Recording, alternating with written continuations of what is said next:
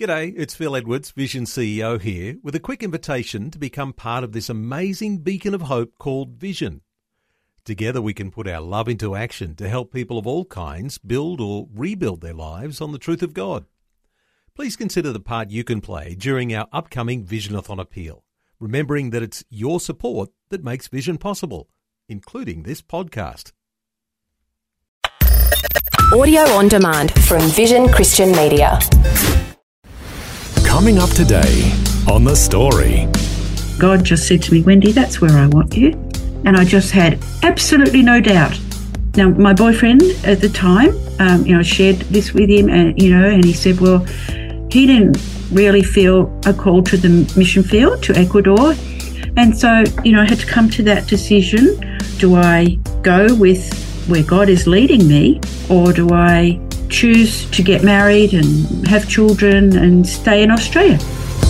The Story. G'day, I'm Jimmy Colfax. Welcome to The Story. Well, today we have part two of our conversation with retired missionary Wendy Freeman, who's the author of the book Beauty for Ashes A Journey of Faith and Healing. Last time, Wendy shared about her troubled childhood and how she was rejected by her mother and abandoned by her father. However, she also shared how her Heavenly Father completely transformed her life. Today, we'll pick up the story as Wendy has trained to be a nurse and is in Bible school. Her boyfriend at the time was a representative of a ministry called HCJB World Radio, which is now known as Reach Beyond. He gave her a pamphlet about the ministry, and she found out that in addition to being an international shortwave radio ministry based in Ecuador, they also had two hospitals. After praying about it, Wendy felt the Lord had called her to be a nurse there in South America. Now, here's more of Wendy Freeman sharing her story with Eric Skattebo. Now, my boyfriend uh, at the time, um, you know, shared this with him, and you know, and he said, well, he didn't really feel a call to the mission field to Ecuador. He wanted to just represent the mission here in Australia, and so you know, I had to come to that decision: um, do I go with where God is leading me, or do I choose to get married and have children and stay in Australia? Oh, wow, that's quite a decision. So you stay in Australia, you're married and your life is very much different. Exactly. But you you decided to follow the Lord Exactly. to South America. Yeah. Yeah. Well, that was a Mind you, I didn't know where Ecuador was when God told me. I had to get a map out. I knew it was in South America, but I didn't. I didn't know where. Yeah. So, so yeah. So, um, you know, I got a bit of flack for that decision, but um, and and Well, strangely, what, what were people saying? What in the world are you thinking? You're you're giving up What, your why- husband, your potential well, husband. And you know, and why are you giving up a good career in nursing to go over there? Yeah, I mean, this is some of these are Christians, right? yeah. And and um, even my own church, you know, they thought I had my wires crossed because I didn't go to Baptist mission. Hmm.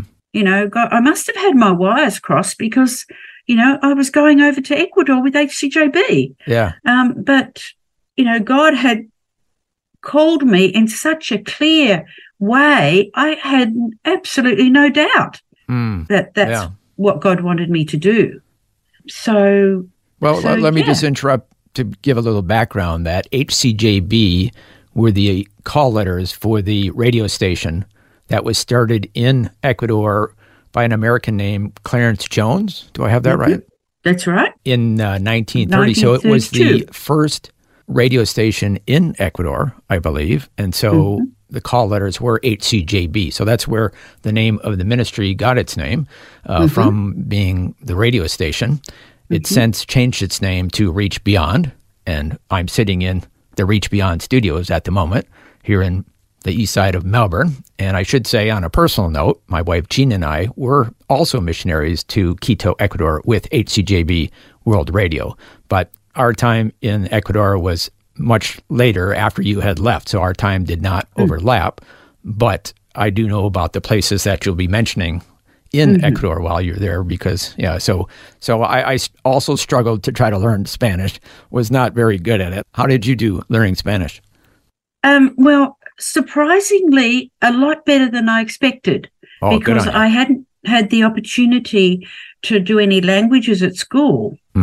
Some people know- either have it or they don't, and I was I was functional but not very good. I wasn't conversational.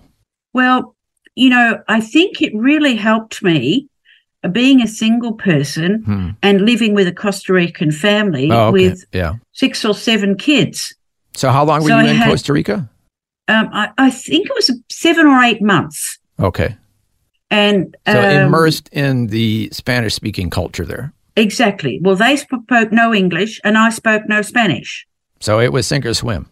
It was sink or swim. And, you know, my trusty little Spanish dictionary and sign language Mhm. was what got me through. And, you know, I had- when I had six kids in the family and mum and dad, so that's eight teachers helping me. And, you know, going to language school, um, I had classes in the afternoon. So I studied in the morning Mhm. and in the afternoon I had classes. And in class, we weren't allowed to speak any English at all Oh wow. and it was it was a bit like being a, a baby learning how to talk Mhm. You know a little child learning how to talk and i mean i think i was able to get to the point of being able to make myself understood you know Mhm. conversationally but we didn't get taught any medical terms and when I arrived in Ecuador, I had to learn pretty quickly because someone was trying to tell me they wanted to go to the toilet or they wanted to throw up. And, you know, I had to learn pretty fast the terms for things like that, as well as, you know, what you call a drip and what you call, you know, tablets and all of these kinds of things. And I had to write my reports when I was working in the Quito Hospital and the Shell Hospital in Spanish. Oh my goodness. Oh, you, So- were, you were far more advanced than I ever got. and you know somebody has said to me if you speak a language for 10 years you never forget it Hmm. and i think that is true because i have got a few spanish speaking friends that i may not see very often but the minute they call me or i meet with them it's there and Oh, wow. um, it's just you know the switch I can't remember just- anything. really Buenos dias. That's about it. yeah well Como you estás? know, That's about it. that's pretty good. Um, you know, and I'm just very grateful, Yeah. you know, to to have that because I can still communicate with my friends. Mhm. You know, I can still email in Spanish uh, to the director of nursing. You know, who Yeah. still lives in Shell and things like that. You know, that I'm still in touch with over there. Yeah, we had an Ecuadorian uh, maid, Uh huh. and to this day, she posts things on Facebook to us, Mm. and I always have to click on translate Ah, yes. Oh, that's lovely. just uh, just Yeah. to kind of get have an idea what she's saying. Yes, exactly. so anyhow, Yeah. let's get let's get back to your story. How did it go being a missionary nurse in Ecuador? Um, well, the first three months were fantastic, and then there was the honeymoon. Honeymoon was over. Oh, what happened? Um, it was a little bit difficult because I expected to have culture shock with the Ecuadorians, Mhm. but not so much with Americans Oh, oh, here we because go. speak the same language or whatever, Yeah. you know. Yeah. And because I trained, did my nurses training when I did, there was no university degrees. Mhm. So uh, we we trained on the job, Mhm. and we would have um, a block of classes, and then we'd go into the wards and we'd put into practice what we learned. And and I kept getting asked, "And what degree do you have?" Um, But uh, uh, the the problem um, I had uh, with the some of the Ecuadorian nurses was um, in Australia, nurses aren't allowed to put in drips. They may be able to now, but back then it was the doctor's role. Mhm. But in Ecuador, the nurses put in the drip. So I actually had to learn how to put in a drip. I became Oh, okay. very good at it because I, you know, I'm I'm quite a practical person, and um, you know, I find the practical aspect of nursing, you know, very very easy. Mhm. But it was hard. It was a hard adjustment at first Okay. you know but i mean i loved i loved my work uh, it was very hard work and we you know we had a lot of uh, overtime you know we were working very long hours Mm. and um, and things like that. You know. So this is late 70s when you arrived in Ecuador? Yes, correct, correct. And the other thing that I found difficult was that I was a trained midwife, Mhm. but I wasn't allowed, you know, I wasn't allowed to deliver any babies because the American model was that the doctors did delivered the babies. Mm. So, you know, there was either Latin American obstetricians or some of the missionary doctors. Um, it was very much a, a male dominated Hmm. world.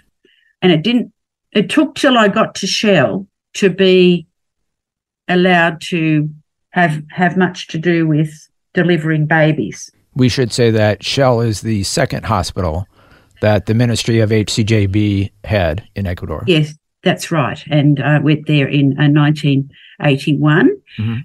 But you know, I was I was struggling a bit in Ecuador because a few things happened. Um, one of the Ecuadorian doctors tried to have an affair with me, Oh, got me stuck in the corner somewhere, and I told him, you know, invited me to a hotel. Maybe I Oh. shouldn't be saying this on on air.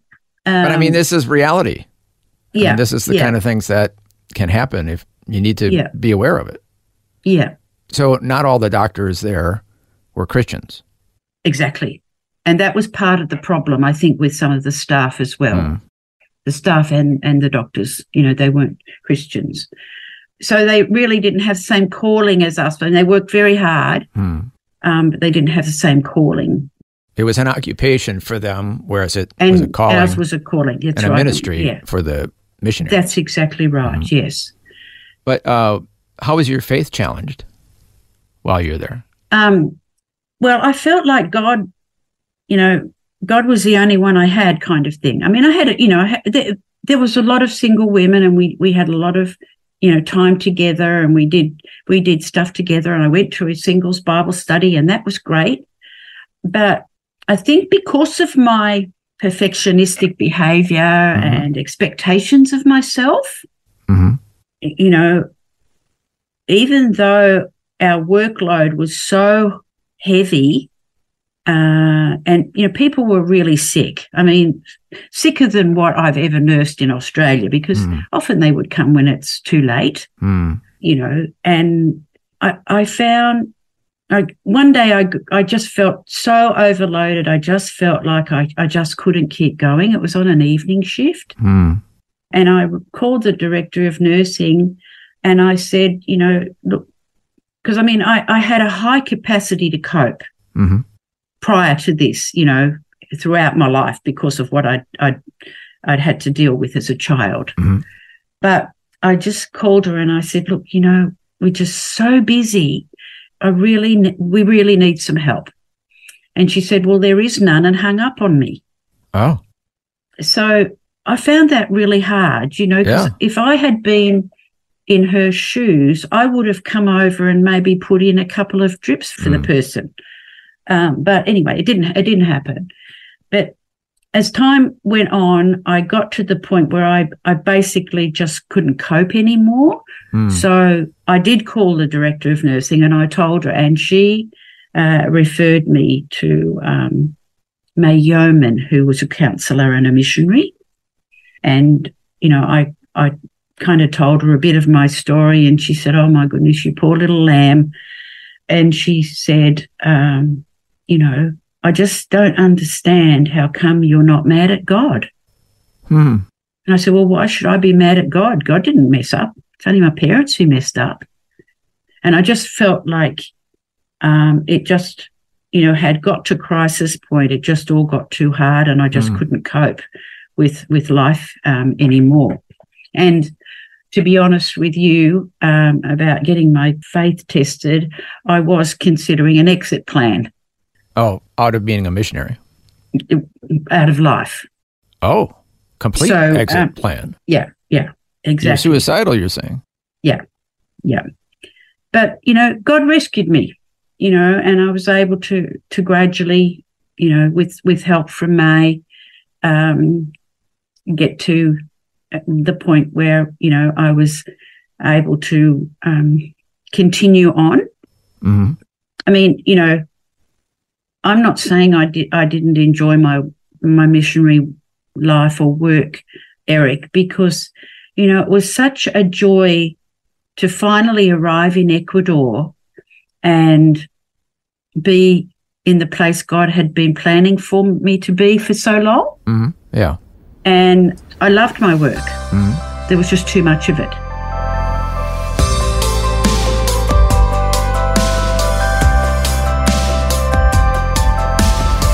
You're listening to The Story. Today, Eric Skattebo is once again chatting with retired missionary Wendy Freeman, who's sharing her life journey and some of the challenges she faced being a missionary nurse in South America. We'll hear more of her story when we return. The Story. If this program has highlighted something you'd like prayer for, we'd love to pray for you. Call 1 800 Pray For Me. That's 1 800 772 936. It's a free call. Or text 0401 132 888. Hi, I'm Jimmy Colfax, and this is The Story. We're back with more of Eric Skattebo chatting with retired missionary Wendy Freeman, who's sharing her life journey. Before the break, we heard about some of the challenges she faced being a missionary nurse in South America and how the stress of the role was having a negative impact on her. Now we'll hear what happened next in her life. And at that point, I hadn't learnt that the need is not the call. Oh, what does that mean? That, um, you know, there's all this need. So you, can't be the one to fix everything, Oh, okay. the Yeah. call to fix. Do you know what I mean? Yeah. You know, you, you, you, But you see you all have this. to be able to put up boundaries. You still have to be healthy yourself before you can That's exactly anyone. right. And, and that's something I wasn't good at. Hmm. because I didn't know how, you know, because um, because of I guess being the oldest in the family, Mhm. I looked after everybody. So just looking after everybody else but Yeah. me, Hmm. and because I wasn't looked after, I didn't know how to look after me. So that that's an important lesson to learn. Anybody in ministry, Exactly. you, you, felt like, well, I have to do this. God wants me to do this work. It's good work, Mm-hmm. Yeah. and, and there's a big need. So it's hard to say, no, sorry, I need some time to rest. I mean, Mm-hmm. the truth is that we all need to get rest and rejuvenated from Mm-hmm. time to time. And if we don't take care of ourselves, Mm-hmm. we can get burnt out. And even you know, um, in in the paperwork that I received before I went to the mission field, it said that you know your your ministry takes priority over everything else. You know, so and it was I mean it was a bit like that um, when I was nursing. You know, my duty as a nurse, you you had to be dead before you could have time off. Hmm. You know what I mean? You So just that does not sound about dead. compatible with take time for yourself and Mm. have some rest time. That's exactly right. You know, and this is what I've I have learned over the Mm. you know through this whole experience um, that there has to be a balance. Right. A healthy work life balance. That's exactly right because I can't be an effective missionary if I don't have time, you know, to rest and relax. Mm. And I think one of the things that I found really really hard was our rosters. And often we were rostered on, you know, I had been rostered on at times nine days in a row Oh my goodness. and all three shifts. And so there was this, uh, you know, this tension between, you know, the other missionaries, you know, working nine to five in the studio, say, and the nurses working, you know, nine days in a row and Yeah, so- all three so- shifts. So us But- radio guys who are just working in a studio nine you do five. nothing compared. No, I don't mean, you know, I, I and I don't have it against you guys, but I just feel like um, with the mission, with with all missions, I think, you know, and and especially in an American mission, because Americans often are workaholics, and I Hmm. was a workaholic, and that's not a good combo. Yeah. So it just Um, kind of exacerbated the problem. Exactly, exactly. You know, you know, and I know I need to take responsibility for maybe not having spoken up. Not that I may I may not have got a hearing um, to say, you know, that hey, this is too too much. But I wasn't the only nurse who burnt out. Yeah. Um, Speaking of burning out, that's what happened to you. And I you got were, burnt and out. you were diagnosed with chronic fatigue syndrome. That's correct. Now, um, to just backtrack a little bit, in 1981, um, this position came up in Shell, and I was asked if I would like to go, and I went. Mhm. Uh, you know, and I was so much happier in Shell because it was just such a different environment. So you were in the big city hospital right next to the compound where all the radio Across was the being road. done. Across, Across the road, yes. there. And then I went to um, a Shell, which Well, is a little, a little hours. town. How, how A little away? town. It's five hours. Okay, I never made it down there, but yeah. So in the jungle. And it's on the edge of the jungle, Okay, the, the yeah. eastern jungle of Ecuador. So um, I absolutely loved it down there. Mhm. And I mean, well, we were working long shifts then too. I think uh, not so much long shifts, but uh, long stretches. Mhm. And just being the who I am, and you know, we were on call and, and things like that. And because I didn't talk a lot about my background. People didn't really know my background much. And um, my friends were on opposite shifts to me. So you don't get time to debrief and all this kind of stuff. Yeah. So after my first term, um, I felt like I'd adjusted to Ecuador, the culture, loved the place, loved the food, loved the people. And then um, my second furlough, I came back and it was it was so much easier. In my second term, sorry, it was so much easier Mhm. because I had adjusted Oh, okay. and I didn't have to go through that that process again. Mhm. And you know, in in Shell, my gifts, other than nursing, were being used as well. Oh, okay. So that had to be fulfilling. It was really good, Mhm. and I was able to help women in labour and teach prenatal classes and and so on. That was really special, and um, helped deliver a few babies. And then um, we were going to build a new hospital, so um, I was helping with all of the sewing side, making screens for between the beds and Mm. sheets and curtains and and everything, you know. And it was, you know, it was pretty special. So we should say that obviously there were challenges that you're sharing about, but in and amongst that was also some very fulfilling time doing what God called you to do. Exactly, exactly. Yes. You know, in in in no way do I want to convey that it was all really really difficult. Um, there were just times when it was hard, but I think that's to be expected, especially when Mhm. you're in a third world country. You know, I just remember the crime, yeah. Well, a lot more Um, crime than I I was used to. well, the thing up. was when I was there, it wasn't so bad. oh, is that right? It was fairly. It was. It was a lot safer, Hmm. and I had no problems traveling on my own. oh, okay. That's Um, good. How far away from the hospital did you live? Um, I lived up halfway up Pichincha. Oh, we were at the top of that road. Oh, you're at the top? Yeah. Okay, yeah. Well, I was fair way up there. Um, steep hill, got plenty Yeah. of exercise. Yeah, and uh, Yeah. h- that's the highest altitude of any capital in the world, I believe. That's right. so it you takes- just walked a block or two. You were feeling very tired. Yeah. Well, it took me um, a little while to accustomize to the uh, uh, altitude. Yeah. takes about three months for you to acclimatize in Mhm. that your you blood cells increase to carry more oxygen hmm and that takes about three months and i was actually jogging up there Oh wow. No, I, I- just took a taxi home myself. and walking up that hill i got plenty of exercise too Taxis were cheap. I just took a taxi home.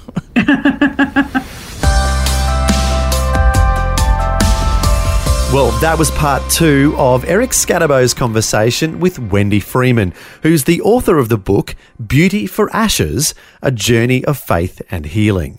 As we're hearing, Wendy faced some significant challenges on the mission field and learned some valuable lessons along the way, especially about the need to have a proper work life balance and about getting a healthy amount of rest so she could be refreshed and rejuvenated. In ministry, and in all of life, we cannot give to others if we are running on empty ourselves. So it's important that we take time to fill our tanks up as well. Well, thank you so much for joining us for part two of Wendy's story, and we invite you to join us again next time for part three. Until then, I'm Jimmy Colfax, encouraging you to share your story with someone today. Next time on The Story. The missionaries were the blood bank. So we all, all of our blood types were recorded in the lab. We had a guy who had a snake bite and he needed blood and, you know, I was caring for him. Off I went to the lab, my blood matched and gave him blood, you know, but it was just a really sobering thought to realize, you know, I'm giving my blood to save this guy's life and Jesus gave his blood to save me. Wendy Freeman joins us once again to share more of her story and more of her life as a missionary nurse on the edge of the jungle in Ecuador, South America. That's all coming up next time. The story. Just another way Vision is helping you look to God daily.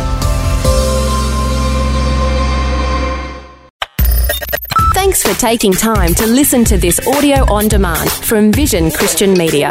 To find out more about us, go to vision.org.au.